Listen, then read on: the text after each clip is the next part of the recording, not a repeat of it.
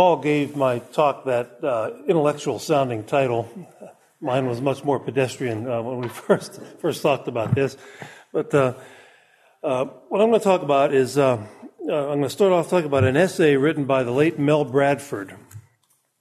And the essay was entitled Lincoln, the Declaration, and Secular Puritanism, and then colon, a rhetoric for continuing revolution. And uh, the argument that Mel Bradford made, he was a he was a literary scholar and uh, a friend of David Gordon's, among other words. And uh, David has always had very high regard for Mel Bradford as one of his intellectual heroes. So this was a very learned man. And so uh, what he's talking about is uh, that uh, that the Lincoln's Gettysburg Address, in which he tried to rewrite the Declaration of Independence or the meaning of the Declaration of Independence uh, became the ideological genesis of American military and foreign policy that has prevailed basically since 1863, since he made this uh, sort of this Gettysburg Address. In fact, Garry Wills, the, the left wing uh, uh, pundit, wrote a whole book on the Gettysburg Address on what a, what a clever subterfuge it was and, and how it, it, has, it has been used to uh, subvert the Constitution, which Garry Wills thinks is a good thing. And so, uh, anyway, that's sort of an advertisement for this. And anyway, the, especially the all men are created equal line from the Declaration has been uh, twisted and perverted to mean something different, I think, than what uh, Thomas Jefferson would ever have intended it to mean, the author of the Declaration of Independence. And there's a whole industry uh, of sorts that's, that has been devoted to, to maintaining this, this uh, uh, distorted meaning of the Declaration and uh, it's the whole the, the West Coast Straussians, led by Harry Jaffa. Their whole reason for existing, uh, I think, is is to keep this up. Uh, every every time we get to the Fourth of July, there's an article in the Wall Street Journal or someplace like that about the real meaning of the Declaration of Independence, as though Americans are too ignorant to read the document on their own own and see what it says. And so they keep reminding us of the real meaning. And what was, what is, what is meant by the real meaning of this? This, this rhetoric of continuing revolution. Uh, well, uh, the all men are created equal line means that uh, it's the duty of Americans. Has, this is what it's been turned into. It's the duty of Americans to stamp out all sin in the world, wherever it may be found, so that all men everywhere could share in equal freedom. Everywhere, whether you're in uh, New Mexico, Alabama, or Iraq, anywhere. Uh, so that's why the Battle Hymn of the Republic, for example, which referred to the death of, you know, the latest estimate of Civil War deaths is, is as many as 850,000. For 100 years, 620,000 was the number, but it's been upgraded to as many as 850,000. And you can uh, search it on the web, and you can find this latest research. But this was referred to as in the Battle Hymn of the Republic uh, as the glory of the coming of the Lord. And uh, it's this sort of thing that went a long way towards cementing in place this new vision of the role of America in, uh, in foreign policy and being uh, ruler of the world. Uh, prior, to, prior to this, Murray Rothbard wrote one of his essays uh, about this, just this topic, and his essay entitled Just War. He, he points out the obvious fact that before this, American foreign policy was pretty much guided by the Washington Jefferson philosophy of commercial relationships with all nations, entangling alliances with none.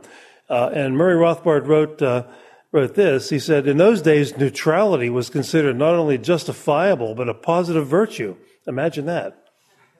Keeping our noses out of somebody's business. Who ever heard of such a thing? Uh, in the old days, quote, he kept us out of war, was a great tribute to any political leader. Could you ever imagine Sean Hannity or, or, or, or saying something like this, or or Mark Levin? Uh, uh, and so, and quote, standing idly by while other nations warred with each other was a mark of high statesmanship. That was the old days. That was the old days. And he correctly pointed out also, Rothbard did, that interventionists uh, military interventionists were more correctly considered as propagandists for despotism, mass murder, and perpetual, perpetual war, if not spokesmen for special interest groups or agents of the merchants of death. And, uh, and, and then Murray says, this is scarcely a high ground to, to talk, about that. Uh, but today, this is all different. You know, armed with uh, this uh, Lincolnian ideology, uh, his re- restating of the Declaration of Independence and, and the re restating of it by his political heirs.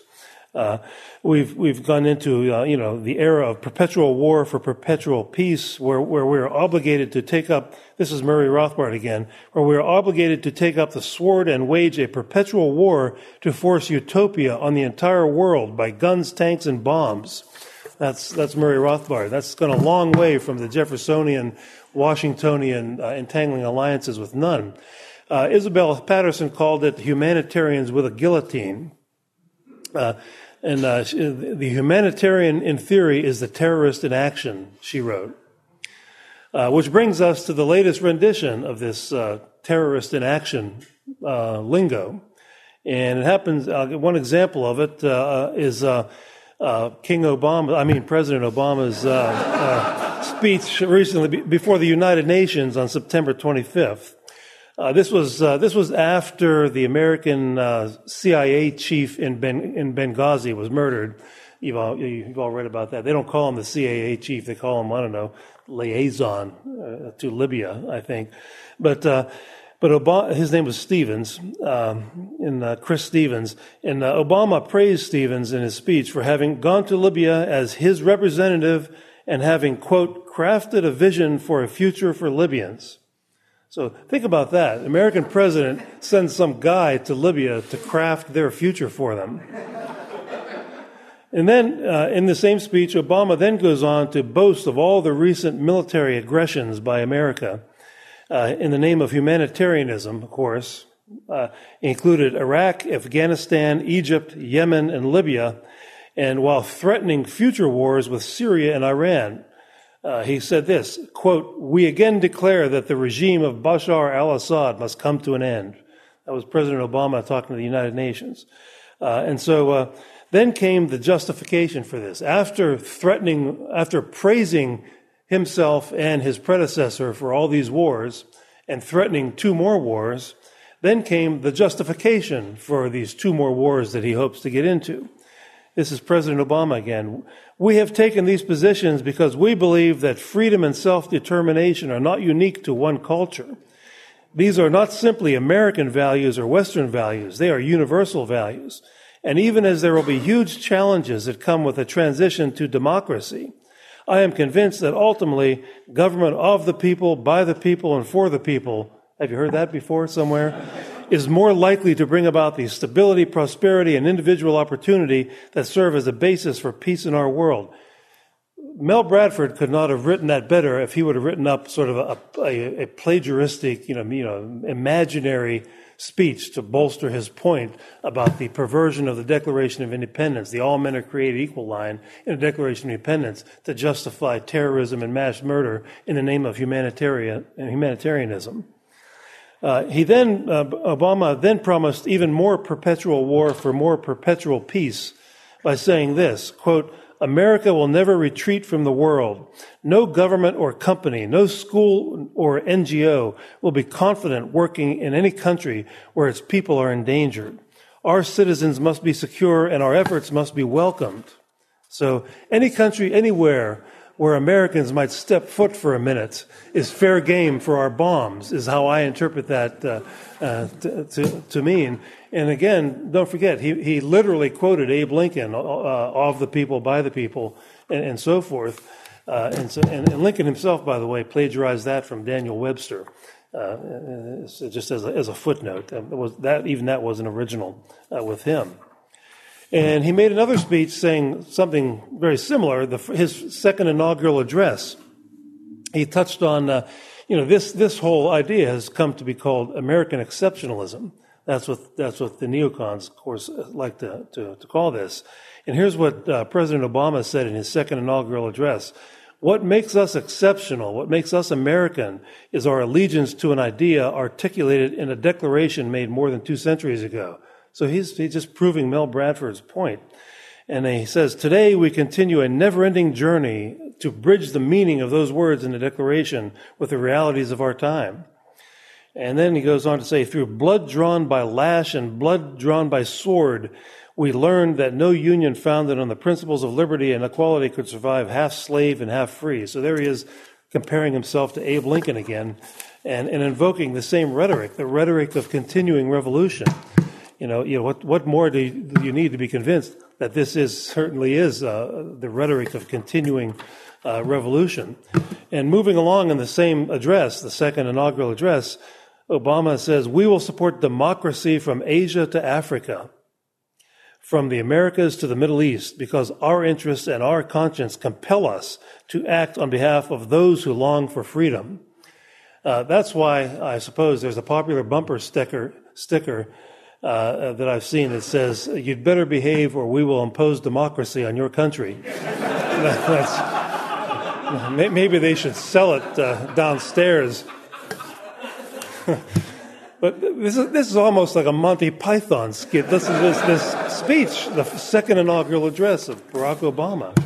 Um, uh, Mel Bradford was not the first to recognize how this game has been played for a long, long time.